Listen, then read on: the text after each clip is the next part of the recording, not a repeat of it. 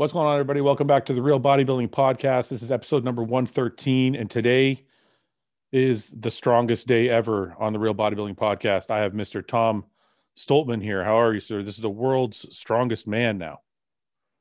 How's it going?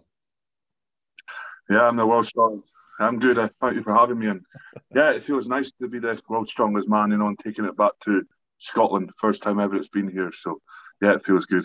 How how old are you, man? So I'm uh, 27 years old, so I'm still the young young pups of the sport still. So. 27 years old. Look, I want to start off the podcast by saying I don't know very much about strongman. I've watched some of it on TV and it's like super interesting, but I don't know all the ins and outs of it. So hopefully you can teach me some about that some some of that today, but at 27 years old, you now call yourself the world's strongest man. Is that crazy? Like you're the strongest guy in the world. Uh, yeah, I mean, it doesn't sink in. You know, I used to watch this when I was a kid with my family, and uh, used to watch these guys and be like, you know, these guys are supermen. You know, like how are they lifting cars? How are they pulling trains, planes? I was like, this yeah. bamboozled me. You know, and then you know, it's like I watched that ten, you know, ten years later, I'm standing here as the world's strongest man. It's like it's cool. It's a manly title. It's a prestigious title, and uh, yeah, man, I'm gonna. It's not really sunk in yet. You know, I've not had much time to kind of uh, have a chill and you know spend it with my family and stuff. But yeah, it feels it feels awesome, you know, to be a 27 year old kind of normal guy and just have this title. It's it's prestigious to me, man. Um, uh, have you done any celebrating? What would what did you do after your one? Like, did you did you drink for like the whole weekend, or what did you do? Yeah, so as soon as the uh, comp was over, there was an after party over at, uh, in America. Uh, you know, Brian Shaw's kind of food supplement company put something on for us. So yeah, yeah, I got very drunk out there. The heat and drink don't go very well, you know, and whiskey as well. So how how much? What is it? How much does it take for a guy? What do you? What are you? Six eight, right? Six eight, yeah. How much do you weigh? I weigh 180 kilograms, which like 300. I think it's like I think it's like yeah, 300, 380 or 390 pounds, something like that. Yeah, So almost almost 400 pounds. So what does it take for a 400 pound guy to get drunk? How much do you drink? To be honest, in America, it was uh, not too much because of the heat. And I mean, started off slowly on the beers, two or three of them, and then it went straight to the whiskey shots. So I, I, woke up, and then a few hours, I think I woke up in bed. I didn't even remember going back to the hotel. So um, yeah, it was it was a messy. I think all of us had a bit too much to drink, you know, and then had to catch a plane home. But then when I got back to the UK, uh, my family had put on kind of a big celebration for me and my uh, with my friends and stuff. So that was nice, you know, to kind of. I, I, sacrificed a lot, you know, the seven months up to Worlds, so it was nice to kind of just chill out, chill and let my hair down, and you know, celebrate kind of properly with all them. So, so you say seven months to prep. What is? Can you kind of walk me through, like, what does that like when we prep for in bodybuilding in the bodybuilding world when we prep for a show we usually give ourselves three to four months to kind of prep for a show and get all the fat off and all that. When you say seven months for the strongman competition what is that seven months leading up? How does like what's the main focus? Obviously to get stronger but how else does it work?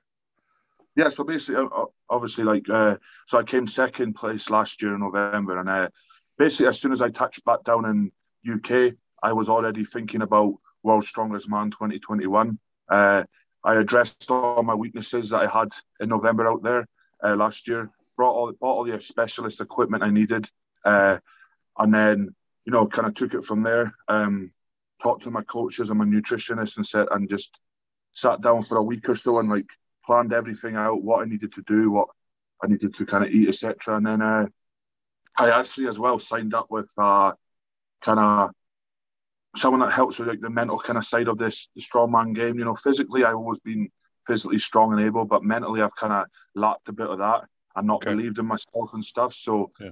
this was to help me go past that like pain barrier and you know to kind of never give up when things are getting sore, hard, etc., etc. Um, and then I actually had a competition in March in for World Ultimate Strongman out in Bahrain. So what I did was I used that as kind of a warm up and kind of to see if I was comp fit. And, you know, so I went into there weighing probably about 400 pounds just about. And then uh, yeah. I was feeling kind of very unfit, you know, losing breath easily, a lot of fat on me that I didn't need. And uh, that was probably the best kind of thing I'd done because coming back from that, I then, you know, re-talked with my coaches, my nutritionist, and said, right, I've got March to June to kind of change myself and be the best in the world. So I kind of just did eight to ten weeks of fitness. So it was yeah. like the first two months was a lot of kind of like bodybuilding kind of you know workouts, like high reps, you know, twelve to fifteen rep range, a lot of kind of HIIT and high intensity cardio. And my diet was a bit more cleaner. You know, it was um, I was on about eight thousand calories, which is maintenance for me. So yeah, wow. I was on. I was up. I was staying at that, but it was a lot of just the clean, clean food. Um, and then, so then once I kind of got that fitness to where I wanted it, I knew then, by then, you know, world's strongest man. The past few years has been, you know, you have to be strong, but you have to be fit as well. So I knew that my fitness was hundred percent. Then it was then to catch my strength up with my fitness, and uh, so then I reversed everything basically. You know, I took the kind of conditioning out uh, and just did that once a once a week, and then started doing to five reps. You know, and uh, the kind of Monday to Friday, Monday to Friday was the gym stuff, and then the Saturday was the strongman day, so the event day. You know, where you do the five six events. Yeah. On the weekend. So, so did you come from? So actually, going back to that, so you worked on. You're known as one of the faster guys, I guess, right? Like you're right. in, in strong in the strongman events. So when you came back and you were heavier, when you say you did cardio, were you doing cardio on like treadmills and machines, or are you doing any running outside, or how does that work? Yeah, so it was the HIIT stuff. So it was like assault bikes, uh, cross trainers, and then the skier, and then like you know, like say the, and then we do some maybe we some CrossFit exercises like clean and pre- uh, clean jerks and stuff like yeah. that. So yeah. it was all just to keep the heart racing, you know, on the short uh, rest time. So I was sure. able to kind of recover between each set, which then really helped me to then you know, get that fitness back up to where it should be. And then the strength just had, I only needed another eight weeks to get the strength kind of back up to the top. So, yeah, I kind of, I mean, for me, the most important thing for me was, uh, you know, recovery, I always say is the key. You know, I mean, for me, uh, the gym for me is like the second most important, maybe in the third. I think it's diet recovery, you know, gym. Yeah. And, uh, yeah. like my gym fit wasn't always the best. You know, I had a lot of kind of bad days, but, uh, my recovery and nutrition was always on point. I always made sure I was like obsessed with that. And uh, again, I re- wrote everything down. Yeah, I wrote everything down. So like, I had a big whiteboard in my kitchen saying "World's Strongest Man 21," "World's Strongest Man 21," so I could visualize what my goal was. Um, yeah. And for me, that really helped me as well because you know sometimes you wake up and you're like, "Why am I doing this to myself?" You know, there's days where you can't really be bothered going to the gym, doing this and that, and like I said, I had a lot of them days, but I looked at that board and was like, right, I've got eight more weeks to do this and I'll be the best in the world. And I really kind of, every training session, I believed I was the best in the world before I even went out there. Yeah. And I knew that if I kept going how, I'm, how I've been going, then I, I was going to be the best. So, yeah, I just did all that. So, probably about 16 weeks of proper kind of training yeah. to help me get to the world's strongest man and then the recovery and nutrition on top of that as well. So. Can I ask you? So you said you had a few coaches. How many coaches do you have? Like, and for what different things do you have? Yeah, so I have a coach for obviously the training, uh, yeah. and then I have a nutritionist, Nathan Payton from America. Okay. Uh, so then, and then I have uh, that kind of I don't really know a specific name, but like the mental for the mental kind of side of things. So it's like a Amy. like a sports coach, maybe, or like a sports psychologist. Yeah. Sports psychologist, yeah. kind of. Yeah, yeah. kind of like that. Kind of, yeah, so uh, so she's called Amy there, and then I obviously have my kind of physio. So those are the three main kind of people on my team that really do help me get that, like obviously the whole package. But those are the three guys that I go to to kind of obviously listen to and yeah, do the kind of out the gym stuff. Yeah. So I, f- I find that really interesting because nobody would think that the world's strongest man has any doubts or issues like that, which is which is amazing because you know I talk about that all the time on my show because I saw a sports psychologist myself um, you said you used to wake up and have days where you weren't sure why you were doing it, but you were second last year. So even though you were second last year, you still had some of those doubts. Like, where where is that coming? When you're so close, how people would be shocked to think when you're so close that you still have doubts. Where is that coming yeah, I mean, from? I mean, like cause this just because last year, I mean, you know, like I believed I was the strongest there, but it was the mistakes that I was making. I was making mistakes in my game. You know, every kind of comp, I was just making these wee mistakes that were costing me a title or costing me, you know, the first, second place, whatever. So can you give me can, can, you give me an example? Sorry to interrupt you. Can you give me an example yeah. of like one of the mistakes? So basically, the first event last year of the final was uh, you had to pick up an awkward shaped kind of implement and then run it onto a barrel, then do a yoke run. And I was picking up the awkward shaped thing, and just as I about to put it on the barrel, I slipped, slipped out my hand. Mm. Uh, so I ended up going from coming first in that event to maybe fifth or sixth, and then, um, you know, when I look back at the leaderboard, you know, I finished two points behind first, and if I go back to that event and didn't slip, I would have won world's strongest man. So like those were things go, going through my head. It's like yeah. I'm making these stupid, stupid mistakes on the most crucial things, yeah. and that's what I was saying about the mental stuff. Like it's something that would play with me for a while. Like how am I, you know, I just I just couldn't get it out of my head that like I was making these wee mistakes. So that's why I kind of always had sometimes had those wee doubts where I was maybe in the gym, and again as well, my grip wasn't the best either. Um, I was saying oh, I couldn't go past like the pain barrier. Um, last year as well, we did this kind of thing. We had to hold a kind of thing, uh, straight arms right and to the side of you. And uh, yep. as soon as the pain kind of came, I just dropped it, you know. And again, that was another thing that cost me the title. So that's why I went kind of back into the gym and I was kind of like, you know, why am I making these mistakes? Why do I keep kind of putting my body through this pain and stuff and what, waking up doing stuff? What is, uh, how do you, that's actually, I th- always thought the pain barrier was like, a kind of metaphorical thing or or like a I didn't think it was a real thing. So you experience the pain barrier and they teach you how to actually get through it.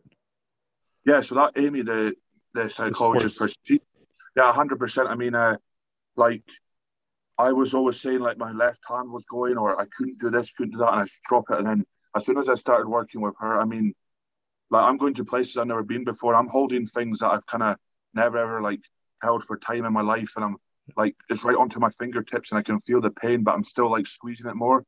Yeah. And it's just mental how your mind kind of switches from, you know, make not believing in yourself to believing in yourself. And if you say you can do something, you'll do it. When as soon as you say that word can't, you just you just can't do it. And that's what I was saying like, like last year at World's Strongest Man. I was saying I couldn't do a lot of things. And then this year I said, you know, I, I turned myself into that champion's mindset that, you know, I can do anything I want when I want. So how does she?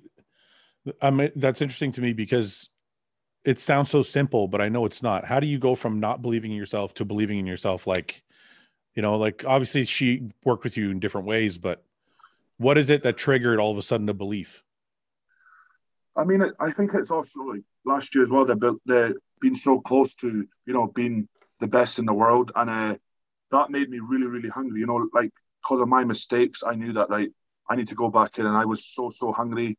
As soon as I landed in the UK, like I said, I was hungry just to get straight back on plan and have that eight months of just work like strongman, strongman, strongman. And uh, yeah, that's when my kind of mind changed from like, right, I can't do this, I can't do that to I can do anything I want. Uh, I can. I'm the best in the world. I kept saying I was the best in the world.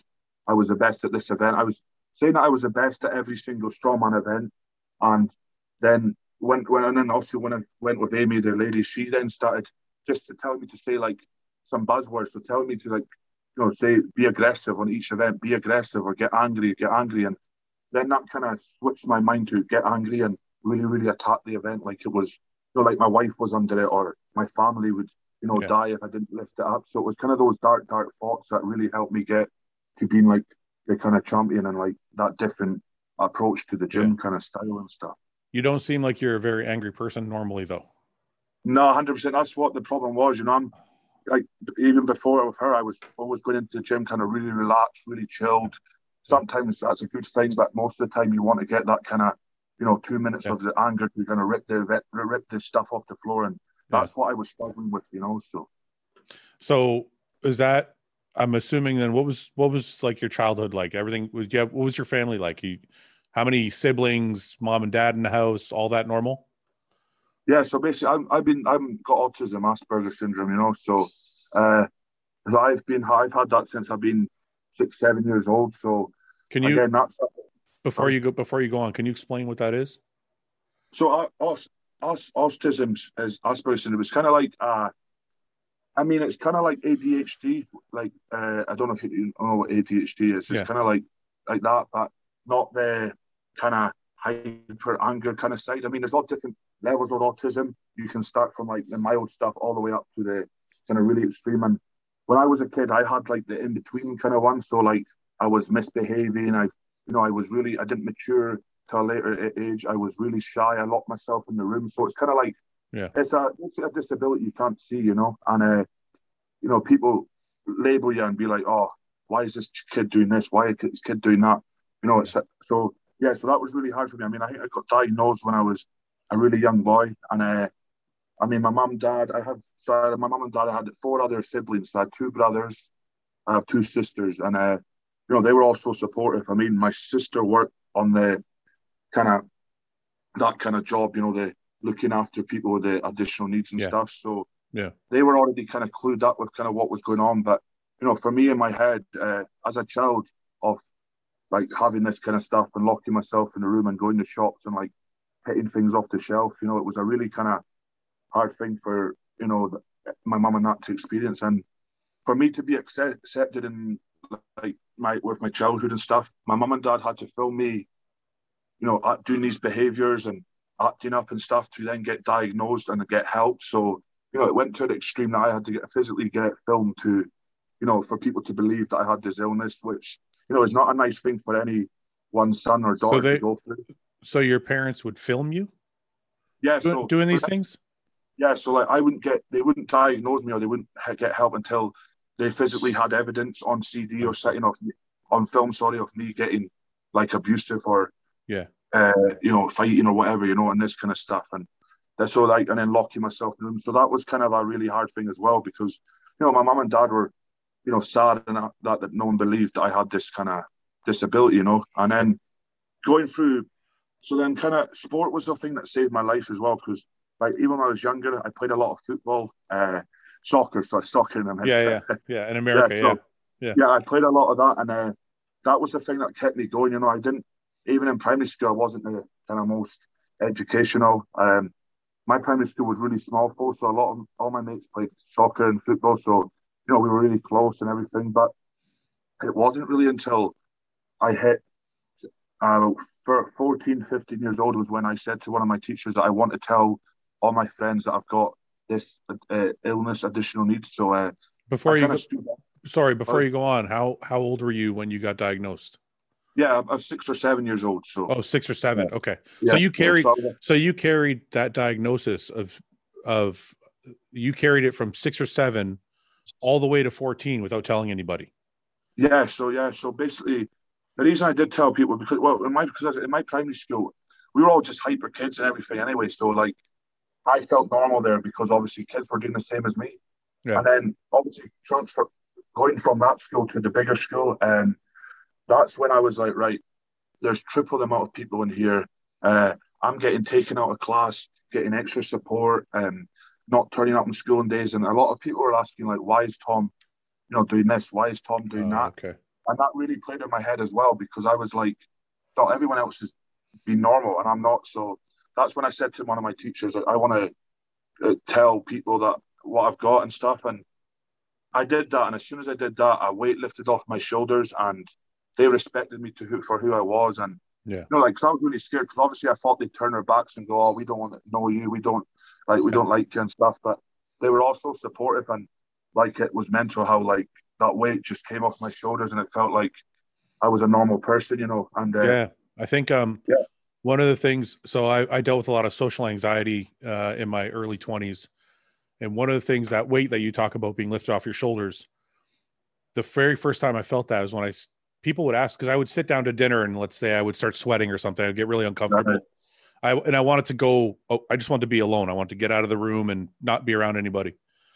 And um, once I could, once I was able to tell people, all of a sudden felt better. I was yeah, like, 100%. I was like, oh, I'm just having, I'm just having an anxiety attack. I'll be okay. Yeah. And then people kind of, it's almost like they're more supportive of it. So, no, yeah, hundred percent. Because like I hated saying that I was shy because I wasn't shy.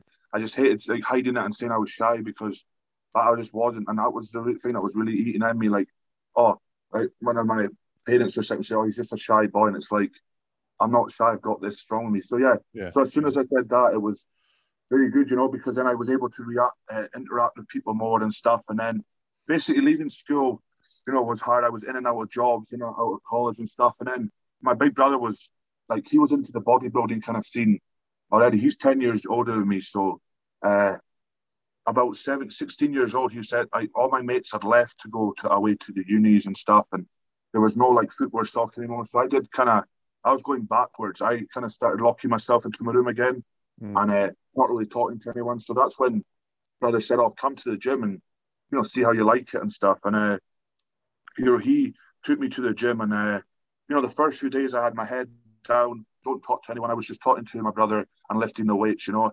And uh, like I hated every minute of it, to be honest. You know, I hated being really? around people. I hated the mirrors, you know, like them staring at me and stuff. Because I was a really, really skinny boy as well, like really skinny. Uh, like I said, no confidence, nothing. Just uh, so that, and then I started just kept going, kept going, kept going. Uh, usually, when I find things hard, I would just quit it and you know yeah. go back to being in my room and stuff. But I really wanted to give it a go, you know. And uh, did your did your sorry, did your brother keep you going? Is that why you kept going back? Yeah, so my big brother really kept me going. On he he was basically my coach at the start of it all. Like he, because obviously he knew what the autism was and how I had it, so he knew how to kind of. He went down to kind of my level and slowed everything right down and he taught me it like in say ten steps instead of two steps. You know, so yeah, yeah. he went to that and he wrote everything down because I can visualize more things when I write. So he did all that kind of stuff for me and took my time. So he really cared and wanted me to kind of grow as a person, not just in the gym but out. So within like three or four months in the gym, I kind of started seeing a bit more changes. Started talking to people, had my head up. Started just like because uh, my brother at this time worked away on, on like the oil, oil rigs. So when he was away, he didn't want me to not go to the gym. So he introduced me to a few people and I started going with them. And then everything just kind of grew from there. You know, I kind of started getting really confident, seeing changes in my body. And when I seen that change in my body, I just got addicted. You know, I was like, this yeah. is so good for my autism, so good for like the mental kind of side of things, and just kept me, you know, it kept me having a purpose in life. You know, I knew that I was coming to the gym every day, what I was eating, when I was going to bed, and it was that routine. Or people with autism need a routine, and that's yeah. what the gym gives me. There's no better kind of sport to do than you know, strongman bodybuilding, and it has a routine. So, yeah. you know, every single day I was doing the same thing. And then I entered, look, my brother entered me into a competition at 18 years old, Scotland's strongest man without me knowing. So, how long, how long, like, how long had you been training before he entered you? About a year and a bit. So, okay. so I was just like, oh, well, thanks for that. You know, like, yeah, the big, I was like, Like maybe a junior level, but yeah, anyway, I did that and then came fifth at that. And then the thing then that struggled before with Strongman was when I started getting bigger, it was the interviews and the cameras that started then coming into play. And I was like, whoa, I didn't know Strongman had this kind of stuff in it. I thought it was just, oh. just football and rugby and stuff. So then that's when Luke came in and he really helped me. You know, he started talking to people at first for me and stuff and doing interviews. But then I was like, look, I can't use Luke all the time. You know, I need to get over this hurdle like I've done getting into the gym and stuff. So what I did was I used the gym as a studio kind of thing and put loads of lights in, got loads of people to ask me questions, and used like fake noise of a crowd to kind of get used to the noise and get used to people talking to me. And you know that's what I like. Usually, I said uh, in, when I'm in uncomfortable situations, I usually take myself out of that. But yeah. I wanted to put myself into the uncomfortable situation and uh, kind of do it for myself, and that's what I did. So, like every interview that I was doing, I was getting better and better and better, yeah. and that was just because I was wanting to kind of improve, you know, improve myself because I didn't want this this strongman thing to kind of end because you know, I knew I was good at strongman. I just wasn't good at the interviews and the talking, and you yeah. know, my head was always down, like I said. So, how long? Know, how long did your brother? How long did your brother do the talking for you? Like how how many interviews, how many years, how many months went by? Where, uh, where uh, your brother's name is Luke, right? Yeah, Luke. Yeah, yeah, Luke. Yeah. So I watched because I watched some of your guys' YouTube videos. He seems like a great guy, but um, how long did he kind of be your voice? Yeah, I mean, he was actually my voice for maybe the first maybe two, two and a half years. You know, it was quite a long time, maybe even three years. You know, because I mean, I would talk and say the odd like sentence here and there. And, yeah. You know, hey, yeah, you know, hello, how are you? And then yeah. just head down. And he, like, I would eat dinner, and he'd do that's him talking. So yeah. it was quite a a long pro- process to get me from getting like one word to then talking, you know. But I mean, that's the thing. All the strong men understood what I had. All the presenters knew, you know, that I was, you know, that had autism and stuff, and they really just said, "Look, Tom, take your time. We're not we're not here to kind of yeah like intimidate you, upset you. You just do what you want. You answer yeah. as many questions as you want, and that's it." So it seems like the strongman community is like very tight knit. Like you guys all seem like you're you're friends. Is that true? Yeah, hundred percent. I mean, uh, yeah, I mean, because we it's like with bodybuilders, well, you know exactly what you, they put their body through, you know, and I mean, it's uh, like you know when someone deadlifts a certain amount of weight, everybody's buzzing for them. When someone's yeah. you know wins a show, everyone's buzzing for them, and it's because you know the it's not like people think it's a one year, two year thing, but it's like 11, 12 years of hard work, sacrifice, and you know not spending time with your family and stuff that gets you to that stage, and yeah. everybody just appreciates you for that. And yeah, Strongman's a big family. So. so I can't imagine a time when when you couldn't speak for yourself because you're this interview seems like you're doing you're doing all the talking, which is great. But um, what I want to know what happened like after the two years. You said your brother was speaking for you because this is like a crazy thing, man. A lot of people go through these type of feelings, these this type of anxiety, this type. Of, I know you said it wasn't shyness and it's not anxiety. You have, you know, a different thing, but I think a lot of people can relate in in a different way. What what was it that made you finally just force yourself and say, you know what, I'm going to start talking? And then how hard was it when you did start talking? Yeah, well, like, that's what I said. You know, I forced myself just because I knew I was good at strongman, and I knew that. And I bet in my head, I always thought, like, you know, if I don't do these interviews or get myself out there, then I'm never going to be able to take it to that next step. And yeah. like I said, I was like 20, 21 at the time, and know, I can't have Luke talking for me at, at 20, yeah. 21 years old. You know, it's at the end of the day, yeah, I've got autism, but I need to be able to push myself.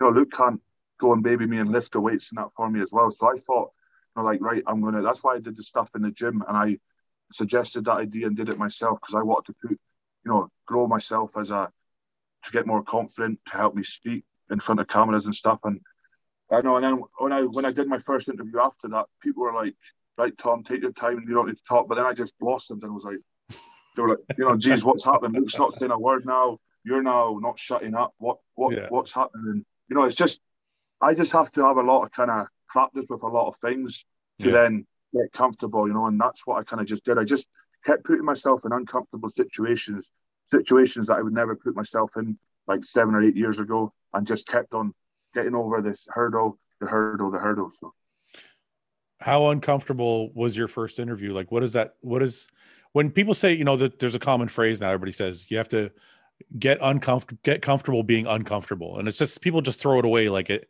it doesn't mean anything. But for people that have any type of mental issue or any type of issue, it's not easy to just put yourself in an uncomfortable situation. So the oh, first, the, so the first interview you agreed to, how hard was it to actually do it, and then how long was the interview? Well, uh, I think it was that UK Strongest Man um, was the one I can remember, and that was the most uncomfortable thing I've ever done in my life because it wasn't just me in the room. It was obviously this was going on like TV, and then there was like eight or nine other athletes queuing, watching me while I was trying to talk, and then there was like five or six coming, and I ended up having to kind of run out the room. You know, I just couldn't like. Did you really? Yeah, I just couldn't like face it. And then the nice thing for afterwards is what they let all the other athletes go first, and then they brought me back in afterwards and kind of took like put less people in the room. So then I got used to it. But um, yeah, they knew after that not to start me hundreds of everybody. Yeah, yeah, yeah. But yeah, it's that was the thing. You know, that's just the thing I couldn't kind of cope with. But then they, you know, helped me kind of build my confidence up slowly, slowly, slowly. So yeah, the first interview call was, oh, it was uh, not a nice, nice situation. So I tell people when they when they have issues like this, that you have to not beat yourself up about it if you kind of make a mistake. So like that first one where you left the room and you had to come back, like do you did you give yourself a pass? You're like, you know, it's okay that that happened, and then just keep moving forward. You know, I still, like I said, I still wasn't mentally good then. You know, with the stuff, like with all this kind of talking stuff. But I kind of thought I let myself down. I just kind of it did beat me up. You know, it beat me up for a while because I was like, geez, you know, it's just talking. Like I can go and lift loads and loads yeah. of weight, but I can't go and talk and then answer yeah. four simple questions in front of the camera. So it kind of beat me up for a while. But then, you know, I calmed down and got kind of uh, it's just I can you know it's just a it's just an interview. Then once everyone left, like I said, it kind of chilled out a bit. But yeah, the first 20, 30 minutes I was kind of like beating myself up, pacing back and forth, you know, going to my brother like, you know, I've mucked it all up and stuff. So thinking yeah. it was the end of the world basically when it wasn't. That's right. Yeah, yeah. So you you said you have uh, three other siblings. Are you the youngest of everybody or no? So I've got a wee brother, uh, and then it's me, and then it's uh, my sister's sister, then it's Luke. So Luke's oh, the so oldest. You have, so you have four siblings. After. Four, four, yeah, yeah. yeah. And Luke's the oldest. So is Luke kind of the guy? So I have a brother who's uh, 11 years older than I am. And my father was much, much older than the rest of us. So I always kind of looked up to my oldest brother as almost like a father figure. Yeah, yeah. Is is Luke your older brother, or do you look up to him like kind of like a mentor? Yeah, I mean both. You know, to be honest, uh, he's always there for me through the thick and thin, and uh, obviously, like me and Luke do the strongman stuff together, and we run a business together. So we're always like ninety nine percent of the time we're together. So yeah, I look up to Luke, especially at the, my earlier days of strongman. I looked up to him more as like my hero instead yeah. of my brother because he was the kind of one that did save me from going like maybe into foster care and not being a like a, a functioning member of society and stuff, you know. So I kind of have a lot of respect for him, you know. And but he even to even to this day, he makes sure I'm safe. He always puts me first before even like sometimes his wife and stuff, you know. And you know that's a big kind of thing to do. So yeah, I, he is more than a brother to me. He's kind of like still a mentor and a hero as well for kind of helping me get to where I am today. So. So I know you and your brother do uh, I know a lot of people watching probably don't maybe don't watch Strongman. You and your brother actually compete in the World's Strongest Man together. And yeah, so sorry, sorry go ahead. I was well, so, I was gonna what, what I was gonna ask was what was it like when you finally overtook your brother? uh, yeah, I mean, so yeah, the first I think I overtook my brother when it was at Scotland's Strongest Man. He had won five titles, and I think he was going for a, a record of six. Uh, so I came in and stopped him from doing that, and then I won it again after that. And uh, I mean, you know, we're Luke does Luke, Luke says as long as I beat him and the title stays in the family, it's fine, and I'm vice versa with him. Yeah. And then the thing that really kind of blew myself and Luke up was World's Strongest Man 2019 when myself and him both got to the World's Strongest Man final. So yeah. we were the first ever fight uh, brothers to get to the final yeah. uh, in the history of the sport. So that was a massive kind of thing for you know two brothers to do it, and also to be uh, Scottish as well, because Scotland's not very good at most things. So it was nice to be able to, you know, yeah. go over there and kind of make a big statement. That was when I fought in Strongman. That's when I made my statement of coming fifth place at my second World Strongest Man and being there with Luke as well was yeah. kind of our statements of being the world's strongest brothers and stuff. So, so I want to go back to that question for one second. I just want to ask you. So, because the reason I ask you is, is my my oldest brother is kind of like my hero, my mentor as well, and I'm always chasing him. Um, for me, it's different. We're not strong men, and he's not a bodybuilder. but say like in in business, for example, right? So, I don't know, like I don't know if I'm ever going to catch him, but you caught your brother. So when your brother goes from being a hero and a mentor, and then you catch your hero, what is it? Not that there's any bad feelings. There's no bad. Of course, there's no bad feelings. It's your brother, but is there a sense of satisfaction? Is there a sense of disappointment? Is it like shit? He's not my hero anymore. like, what is the feeling? I mean, there is a lot of satisfaction because you know Luke had you know five years in a row at being a champion, and I I was second to him.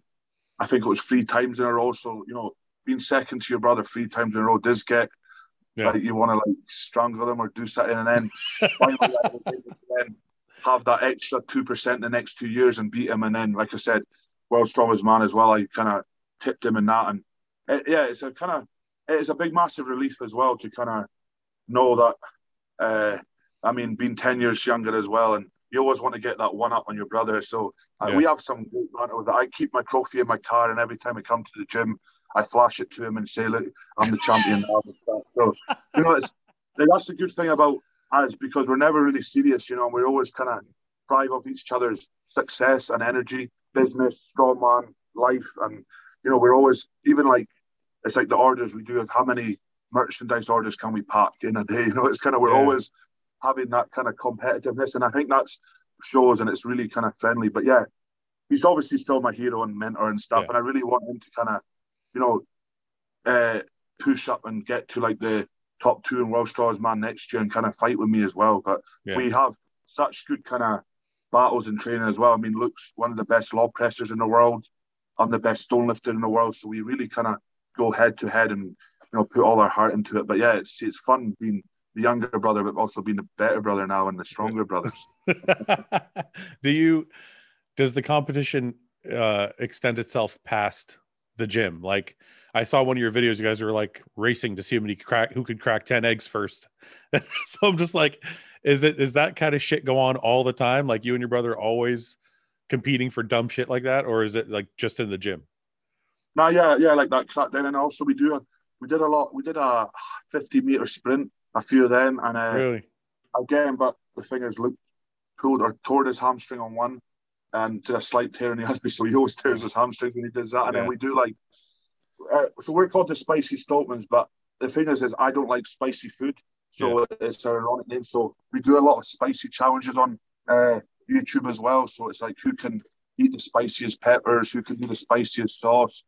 And although I don't like it, obviously I don't want to lose to him, so I kind of you know go over the do it. top and. Sorry. so you do it anyways you'll just do the spicy Yeah, shit just to beat him yeah.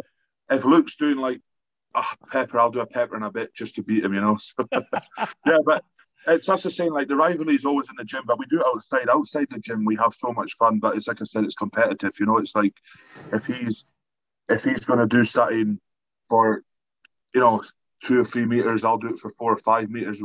If he's uh, you know, uh, if we're like you know doing something for YouTube and it's to involve food challenges or something, I don't like doing much food challenges, but if it involves him, I'll go all out to beat him. You know, so uh, yeah, we're Can really. I, i'm gonna show people i want to show people your uh channels real quick yeah, yeah, no problem. So this is your uh, YouTube page, the Stoltman Brothers. Everybody Yeah, who's watching, go subscribe. There's some really good videos on here. So um, I watched some of these yesterday. They're actually really, really good. Uh, and you guys, you guys got a lot of challenges on here. And there was one video I watched yesterday that you guys bought your dad a I pick up, yeah. a pickup truck. We're gonna, I'm going to get into that in a minute, but I want to show people your Instagram page too.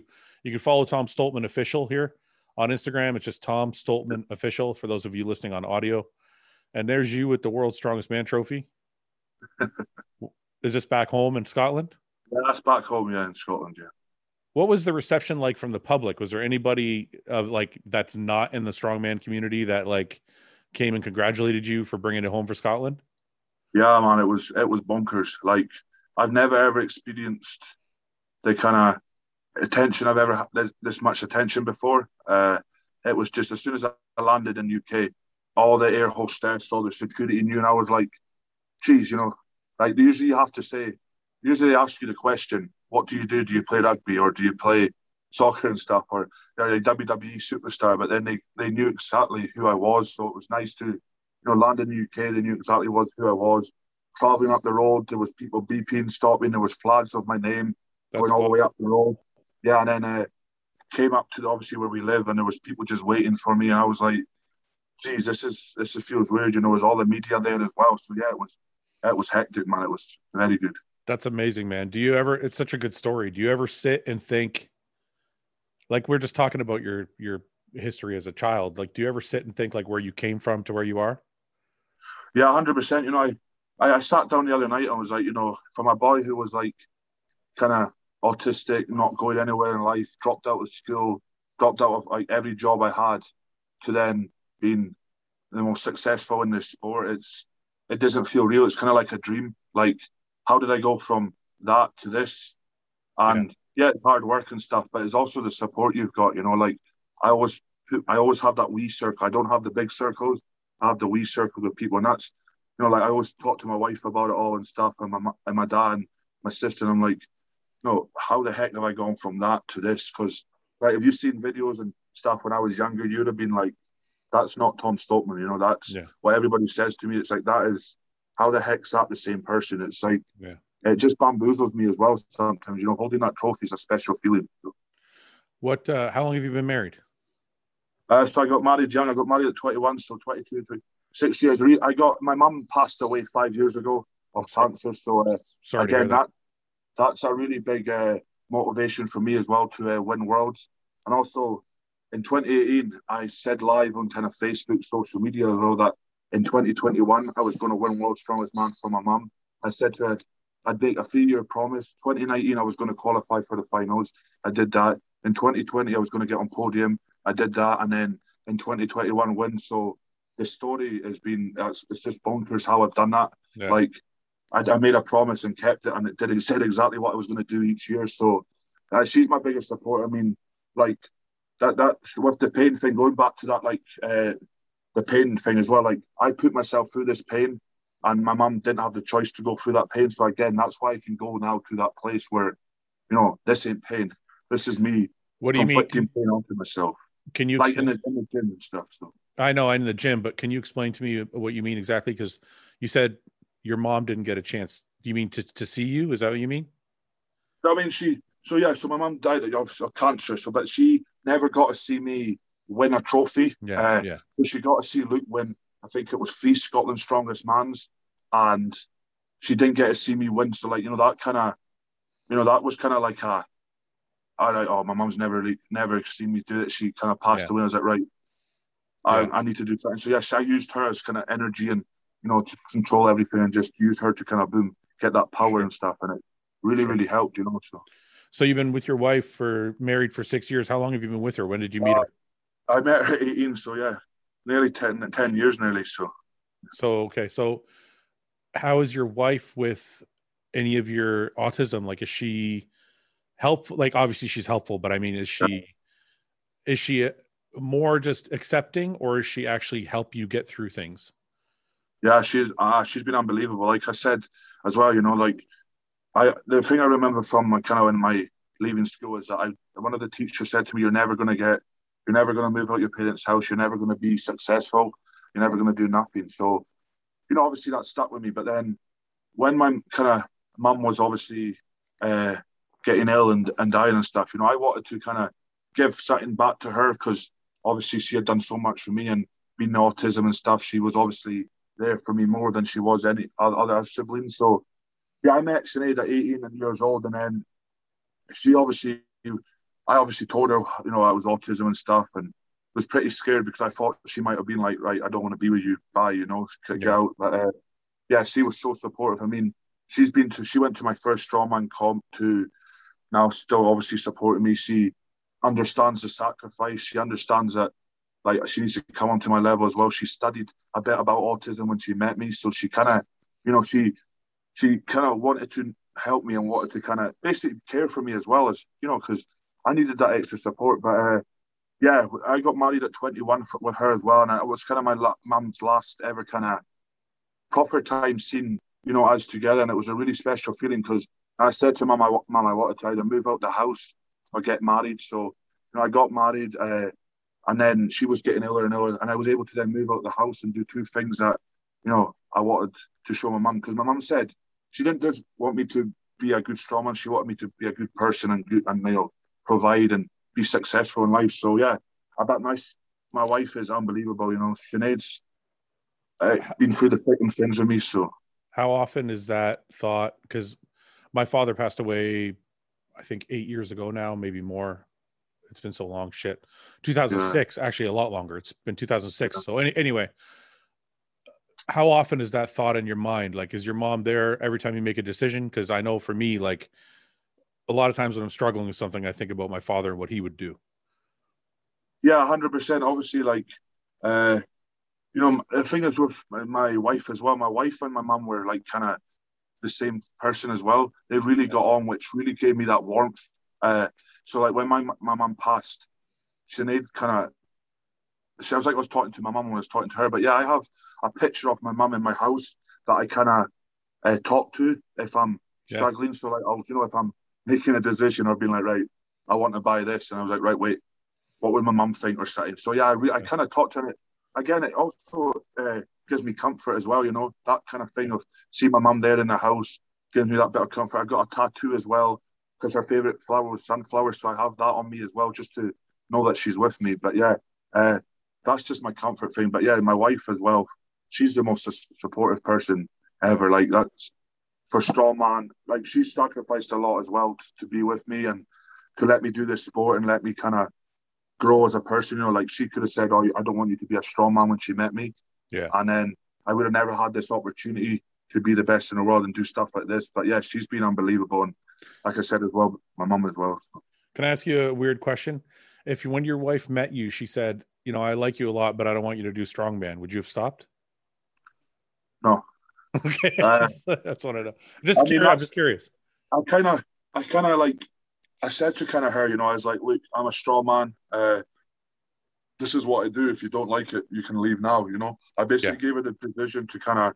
I didn't want to get serious and then be like, right, I'm traveling all the time. I'm doing comp- competitions in the gym. If you don't like it, you know, I didn't want her to wait a few years and be like, right, I don't like this sport. So I gave yeah. her that option straight away. You know, and she's thankfully stuck with me. yeah, yeah, it worked out.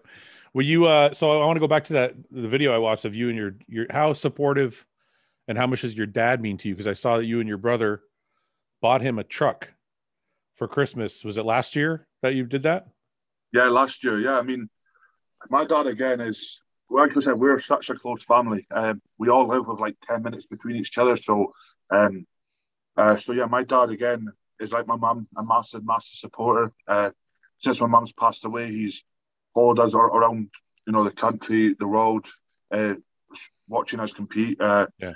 It's nice. It's how it's how nice how passionate and how like emotionally gets talking about myself and Luke because obviously we're his sons and you know if you said that to him like 20 years ago your sons are going to be two guys that are going to be on top of the world lifting massive weights and being the world's strongest men he'd have been like who's it you know that's, that's yeah, not yeah. happening these guys are from a small town with 4,000 people they're not going to be able to do that so he loves to kind of talk about us and you know and like just he's just so proud of us, and it's it's so nice to see. You know, he tells all his kind of older friends, our family and stuff, and mm-hmm. you know, and know, he's got a, he had a really really old pickup that was falling to pieces and kept getting work done to it, and we were like, you know, I mean, it's only really a pickup, and uh, we thought, you know, he's done so much for us and given us so much. He's you know, he helped me fund my strongman at the start and stuff. So we were like, right, let's give him a pickup and make him kind of happy and stuff. And he was, I mean, you've seen it in the video himself. He was yeah. so emotional. He was so thankful. I mean,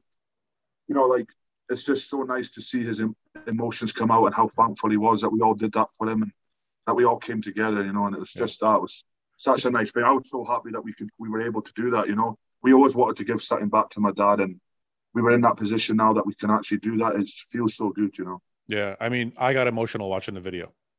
Oh yeah, yeah, a lot. I'm just telling because I've because I thought of my dad, like my yeah, oldest, yeah. my oldest brother bought my dad a car a long oh, yeah? a long time ago, his first car. So uh, I remember the the same. It was the same kind of look, the same feeling, and I could see the, the emotion in your dad's eyes. I was like, "This is crazy. I can't. I can't watch it." I'd like fast forward. I'm like, I can't watch this. Um, but uh, no, it's great, man. I, I, think that's an awesome thing that you're doing, and uh, you guys seem like a really close family, so it's really cool. But I want to get into some of the X's and O's of strongman because I think people would be kind of shocked. So you said your maintenance calories are 8,000 calories a day. Yeah. So, yeah, obviously, when I'm not kind of close to a competition, 8,000 is what I need to kind of maintain this body body weight and stuff. So, what about if you're trying to grow? You got to go up to 9,000, 10,000? Like, how much, uh, how many calories are you eating? Yeah. So, so basically, let's just talk for worlds like the doors that just passed because that was sure. kind of my most obviously aggressive food site thing. So basically, when I was about when I was kind of starting the new year, just January to February, March time, it was 8,000. And then uh, closer to the Bahrain comp March, it was up to nine, nine and a half. So I stayed at about nine and a half thousand uh, through March, through the Bahrain thing. But then obviously coming back when I was I'm like I'm yeah. fit and stuff coming home, I then dropped back down to my maintenance to try and get or just under maintenance, sorry, to get some fat off and stuff and yeah. you know the unwanted weight. Uh, weight. And then I came came back just I was like eight and a half thousand, eight thousand seven hundred fifty till about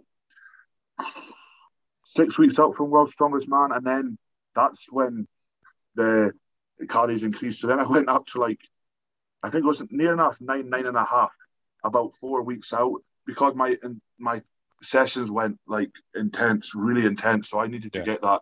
I, I, felt it, you know. He was he gave me that choice I was like, no, I can't do it in a half hours, and I need extra because the, the, the sessions were serious. And then the most crazy thing is, is so I was two weeks out, and then you know I thought, oh, that's me done, nine and a half thousand, nice and easy, boom, boom, getting used to it. And then he said, right, uh, I think we flew out nine days before or 10 days before. And then he said, in America, I'll be going up to 10, 10,000 plus. And that was, I mean, 10,000 calorie was, I felt that that was insane. I mean, you know, uh, in America, they eat food like their portions are, you know, yeah. like massive compared to the UK. So like, you, know, yeah. you order a burger in America and you're like, you order a burger in UK, you're like, this is all right. You order one over there and you're like, Jesus, yeah. you know, I have to get this done. And I was on, I mean, Five Guys. Uh, that was that's my favorite kind of fast food place yeah, me, over there. Me too. And, uh, yeah.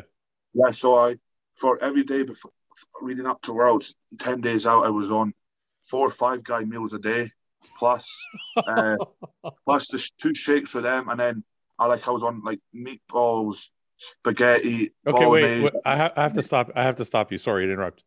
What what what is the like? What was a standard order at Five Guys? Yeah, so it was a the large the large burger, the large fries. Yeah. Two strawberry milkshakes every day, like so. Two strawberry milkshakes. The milkshakes, yeah. probably, the milkshakes probably have all the calories. Yeah, because I forgot how big they were because I've not been out to the states in a while, and I ordered the first one. I was like, I messaged Luke and was like, "Crap, are you wanting half this stuff?" this UK. We're not in the UK anymore, and I kept forgetting because you know they overflow the chips and the burgers are like here. So yeah, I mean that was that 10 days being out there was very intense as well because we weren't really moving around because you weren't allowed out the hotel because yeah. obviously the COVID situation. So, yeah. you know, being kind of in your room, not having this body, kind of this food digest, you're like, uh, it was so hard. But, you know, so I, you, I so sorry, uh, I have to interrupt yeah. you again. I'm sorry. You ate that meal four times a day? Yeah. So basically, so breakfast, breakfast, usually breakfast at home is usually 10 eggs, yeah. is my usual. But then, so in America, it was I always started off with it was like six pancakes, three or four eggs, and then kind of some potato chip things down at the buffet, whatever it was. And then after that, he would be like, like burger and chips at like 10 a.m., burger and chips at 12. And then oh obviously these are the days before I was competing, and then it was like three o'clock. And then he was like, but then it was like, I was going up to say 9 p.m., having my bolognese and all that. And then he would message me at half 10 saying, have a five, guys. I was like, it's half ten at night. I want to go to bed. So yeah, I mean, I was in, you know, I was enjoying all that kind of food, but it, it, it was so hard to get down, you know. But I don't you know, there in the heat and stuff. So I think I'm going to do your diet as a challenge one day, just like yeah, I mean, Fouad eats the Stoltman diet for one day. No, but uh, people were thinking like you know because uh, I was getting messed up. Oh, why are you eating all that cat food? But you know they don't realize it's fuel. You know, yeah. I didn't do that a whole prep just for the last seven days. I went like that extreme because it's fuel. I needed that fuel for it. If you think about it, World's Strongest Man is five days long, so that'll burn out quickly, you know. And especially yeah. the heat over there was unbelievable. Like I've never ever experienced heat in my life where, like where, Where was it? Uh, Sacramento, California. So. Okay, okay, okay. So yeah, I just it was uh, like 110 degree Fahrenheit or something. They were saying 900. Yeah, that's crazy. I can't. Um, I think people, you know, a lot of people are like, "Oh, 10,000 calories, no big deal," but you know, some guys will do that as a challenge and they'll get through it no problem. But I'm like, you're doing that every single day. Like that's the crazy thing is you're, and even in your maintenance, like 8,000 calories every single day is like, that's a lot of like, how do you get through it and not like you, you, you said 8,000 calories was no big deal. Like it doesn't feel. Yeah, I mean, I say that a wee bit as a lie. I mean, it is. I mean, when you're eating 10 eggs every single day for you know, like how for however long, you're kind of like, yeah, you get to the fifth day of the week, then you're kind of like, I've already had 40 eggs this week.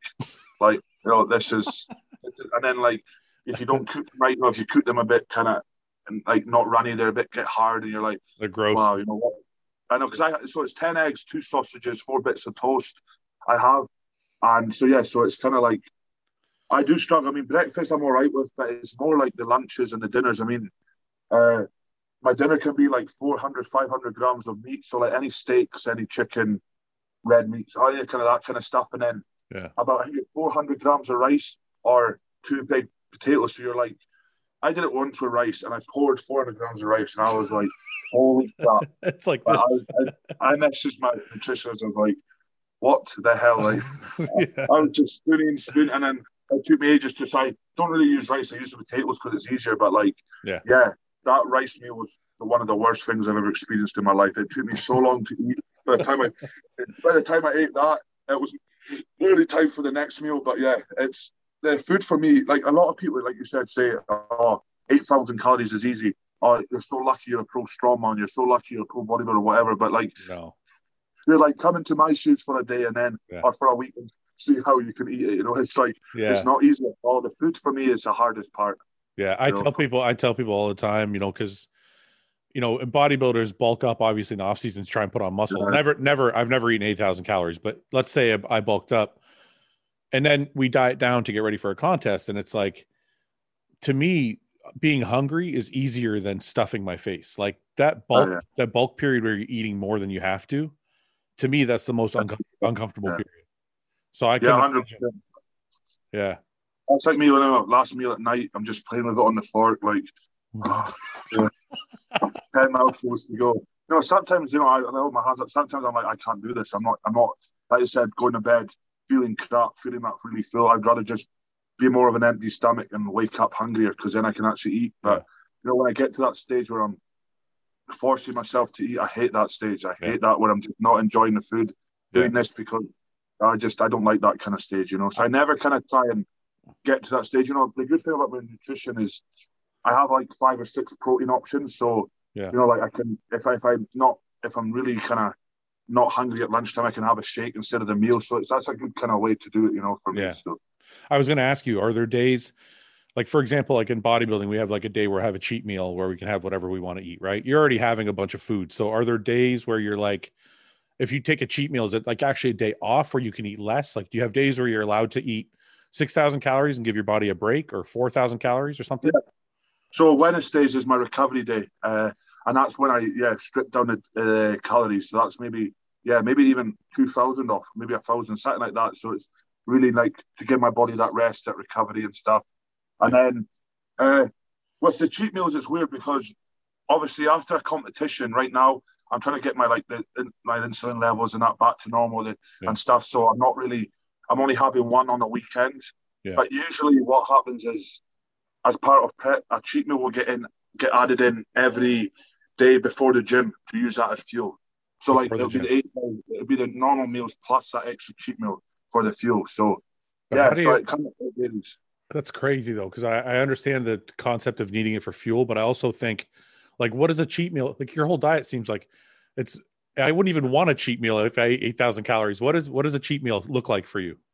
Yeah, so I mean, uh, it's burger and chips. That's I saw the I saw the, I saw the one video you ate like uh what the fuck was it? It was like a shake, and then you had like five donuts or something like that. Yeah, yeah that's that's actually a that's kind of like part of it as well. So that's like a mid-afternoon snack if I wanted it. But usually that gets taken out for the the so like my meal before the gym when I'm allowed it is a burger and chips yeah. or a double burger and chips. Uh, you know, and I I feel the difference in the gym when I when I have that, you know, the fuel because right now I'm on the protein shake and like two donuts before the gym, and you can feel the difference from that to then having a good a burger, good burger and chips. You know, like but yeah, yeah. I love burger and chips, and I never get bored of them, so I don't I don't mind. You don't have any you don't have any stomach issues trying to train when you after eating like a double burger and fries or chips. Yeah, that's, that's weird because my big brother's opposite. Luke uh, can't eat that food and train, but like I've done it before when I've come into the gym, stuffed a burger and chips, and then me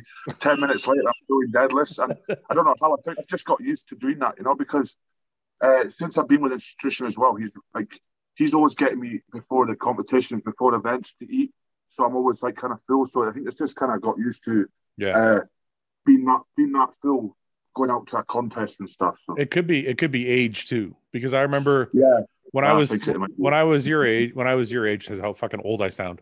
When I was younger, I could uh I could eat like a burger and then go train and probably have a great workout. But how old's Luke? Luke's probably like almost forty now. Yeah, Luke's ten years older than me. He's yeah. thirty-seven. Yeah, so, yeah. So he's almost forty. So it gets yeah. a lot hard. It gets a lot harder to process the food. That's man. what he was saying. Yeah, because even he said like five, six years ago he could force food down, train. You know, but yeah, I'm just using it to my advantage. Just so I just have a couple more questions before I go because I don't want to keep you too long. But so, so to become a strong man, like in bodybuilding, you have to like go through the NPC. If you're if you want to be an IFBB pro, you have to go through the NPC. You have to win nationals or one of one of the pro qualifiers. Then you get your pro status. So to be on the world to be part of the World Strongman show, like that show, that event? How do you get there? Like, do you have to win the nationals of Scotland to, to get invited? Uh, no, not Scotland. So you have to go to a, further, uh, a bigger stage. So basically, there's a few different federations in strongman. Uh, the main kind of one being Giants Live. So Giants Live okay. is the one that you want to do to get to these kind of big, big contest, which is obviously World Strongest Man. And I mean, it is a bit kind of different because World Strongest Man kind of select you by can select you if you, they like you, or can select you if uh, you know you've had good performances in the past and stuff, or this and that. But usually it's if you qualify, if you're like top two in a Giants Live competition, and anyone you okay. do, you usually get automatically then you know put to the world, and also also then again like there's 25 athletes that go out to World Strongest Man. I think if you get to the top 10, the final, usually you get an automatic invite back as well. So basically, okay. if you're a finalist every year, you're kind of guaranteed a place back at World Strongest Man. Okay. And usually it is the same kind of 25 people that you know are out there. There may be an, a few new faces. Like for example, if they want a kind of another African country in it or something, they'll maybe invite someone as a wild card just to make it a bit more kind of interesting and stuff. Yeah. So, so they have all different ways to kind of get qualified for that kind of shows and stuff. Yeah. So when I watch on TV, it's only ten guys. So is is the televised part only for the finalists? So is that on American? Did you watch that? Yeah, like if I watch, like if I watch it on YouTube or I watch it on like. Yeah. Um, so I, yeah, the final. And forgive me, forgive me, because I, I probably don't watch enough to know. But ones I have seen, I usually only see the ten guys. So is it like, does all twenty five guys get get television time, or is it just the finalists? Yeah, usually. I mean, when it's on in the UK, it's usually uh, so you like each day usually has so there's five groups. So in the qualifiers, it's five people, five groups. Yeah. Uh, 25 of them. And then there's weekends, the final. So usually it goes group one is on a Monday, group two is on a Tuesday, group three, blah, blah, blah. Show some clips of that. Show maybe the top kind of athletes in each group. Yeah. And then every day, every every day, there's a uh, one group gets the television time. Yeah. And then it comes to the final on the weekend, which is like a bigger show. I mean, it's on in the States right now, I think. And uh, I've been seeing World Stars Man promote it, and it's like the groups are getting the coverage. So like, okay, so maybe group two or something, maybe yeah. on YouTube or something, whatever. The highlights, maybe it's just the finalists. Yeah. You know, like I said, I don't, I don't like, I'm not versed enough, enough in it to know. Yeah. Um, but the other question I had was, and forgive me also if this is wrong, but when I watch the events, sometimes the events all are a little bit different. Like sometimes they're pulling a, a bus, sometimes they're pulling a truck, sometimes they're you know sometimes they're carrying jet skis sometimes they're carrying motorcycles. Like is it strongman kind of like change the design of the show how they feel? Yeah so it's not, it's not just even with world strongest man this is with like the giants live stuff as well. So i think for me that's why strongman is quite a hard sport to train for because you know like one show could have a one arm dumbbell press yeah. and yeah. then four weeks later you could be going to a show with a log press so you're kind of like right yeah I need to get all. So yeah, World Strongest Man every single year.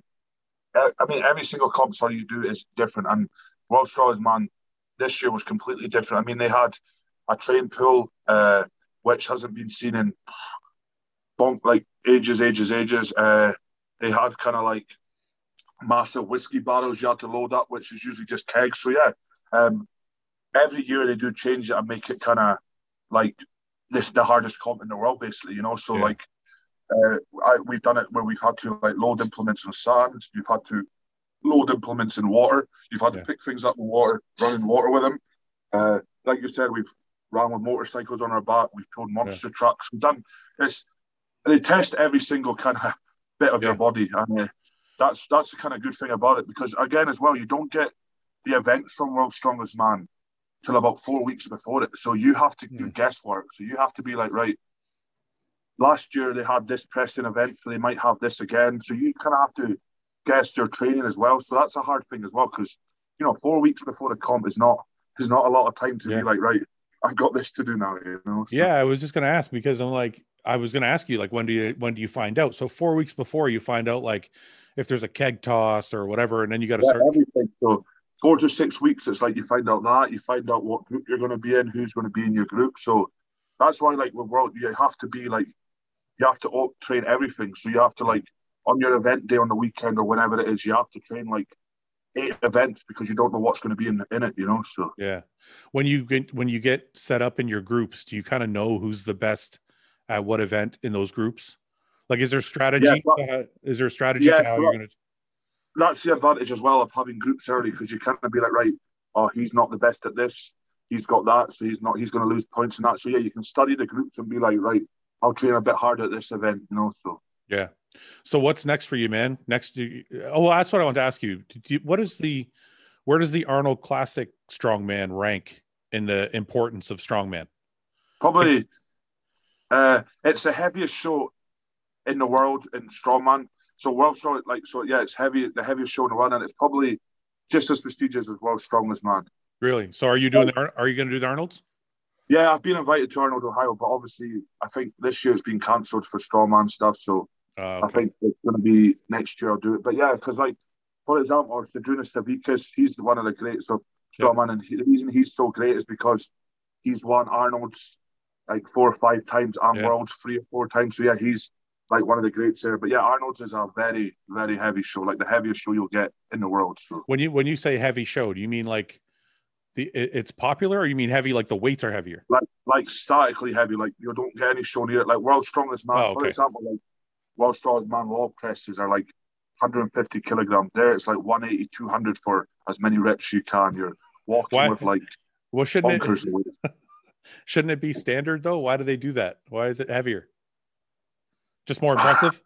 yeah, Arnold, I think, think, I think Arnold wants it. Been, yeah, I think it's always been like that, isn't it? Like I think it's just again that prestigious title of you know we're the heaviest show in the world. Come and see what you can do. You know, kind of like that. That's very cool. So, uh, lastly, before you go, um, how is business and what what businesses do you guys have? I know you have merchandise and you have your own gym. Is the gym private or public? Yeah, so we have our gym is public. It was private, but now we've opened up to the public. We've got merchandise, obviously the YouTube kind of stuff. We're going to be opening up uh, a kind of recovery center up here in the Highlands, so awesome. we can be able to like know, get like all because up, up here is not much opportunity for that. So then we can uh, do that, and hopefully as well, uh, we're taking out a documentary at the end of the year on Netflix. That's uh, pretty sweet. Which we working, yeah, and then hopefully our book as well. That's in the talks. So there's a lot of things in the kind of back burner right now as well. Uh, so we're just going to kind of see what see what it takes us, you know. But but right now, business is going good you know, Strongman's going good, and I just kind of have to ride the wave for a while and see what happens. Hey, last question before you go. What when when you talk about recovery, do you do ice baths at all or no? Yeah, I mean, if you look at your YouTube, you'll be uh, there's some serious ice baths there. We've done actually a lot, which is one of the coldest in Britain. We did a, I think it was minus four or five degrees. We did ice swimming, so we went under the ice and swam up, and it was one of the scariest things I've ever done in my life. Like uh, oh man, we do we do lots like extreme stuff like that. Yeah, but we do hot and cold every night as well, basically. Do you every every night? Yeah, every night. So we've got a set up in the gym as well. So we don't yeah. do that at the beaches. We've got hot tub, cold tub. We do every night. Yeah, yeah, yeah, yeah. I've been considering getting one because I've I've been, you know, talking to a lot of people about the benefit of ice bath and all that. So if you're doing it, it's gotta it's gotta be good. I mean, I thought it was like I, said, I thought it was a myth at first. I was like, how's going into cold water gonna help me mentally and get some uh, like yeah. inflammation down. But yeah, by my God, that's my go-to recovery. It's that uh, you know, it's yeah, unbelievable. I did it. I did ice baths for a long time. I just never did the the hot cold back yeah, and forth. Yeah, yeah. Does the contrasting yeah. work better? Yeah, contrast one hundred percent. Yeah, hundred percent. Tom, and it's nice to just relax in the hot tub after for 10 minutes. Yeah, yeah, just stay there. Yeah. Tom, listen, man, I appreciate you coming on, man. I, I it's a, a, a very honorable thing for me, or it's an honor for me to have you on because you're the fucking world's strongest man. I mean, it's crazy. Yeah, thank you very much, man, to be part of this. Like, so. Yeah, I just want to say thank you. And um, maybe uh, as you get ready for your next competition, you'll come back on again and we can talk about it and see how things are going. Yeah, thousand percent, man. Yeah, anytime, just give me a message and I be cool. Be cool. Is there is there anybody you want to thank or any sponsor you want to promote before we go? I mean, I just obviously my wife, my family, you know, all the team that's behind me. I mean, I'll shout out my sponsors, but they kind of know who they are as well. Just everyone that's kind of made this happen. You know, it's uh, although it's an individual sport, you have that support base that help you get to where you are. So just a big thank you to every one of them guys, and also all my fans as well. If it wasn't for you guys, I wouldn't be able to kind of, you know, make my name how it is today as well. So. Okay, man. Thank you very much, Tom. I appreciate the time, and uh, we'll talk again soon. Cheers, buddy. Thank you very much. Cheers. Hi, brother. Thank you. Thank you.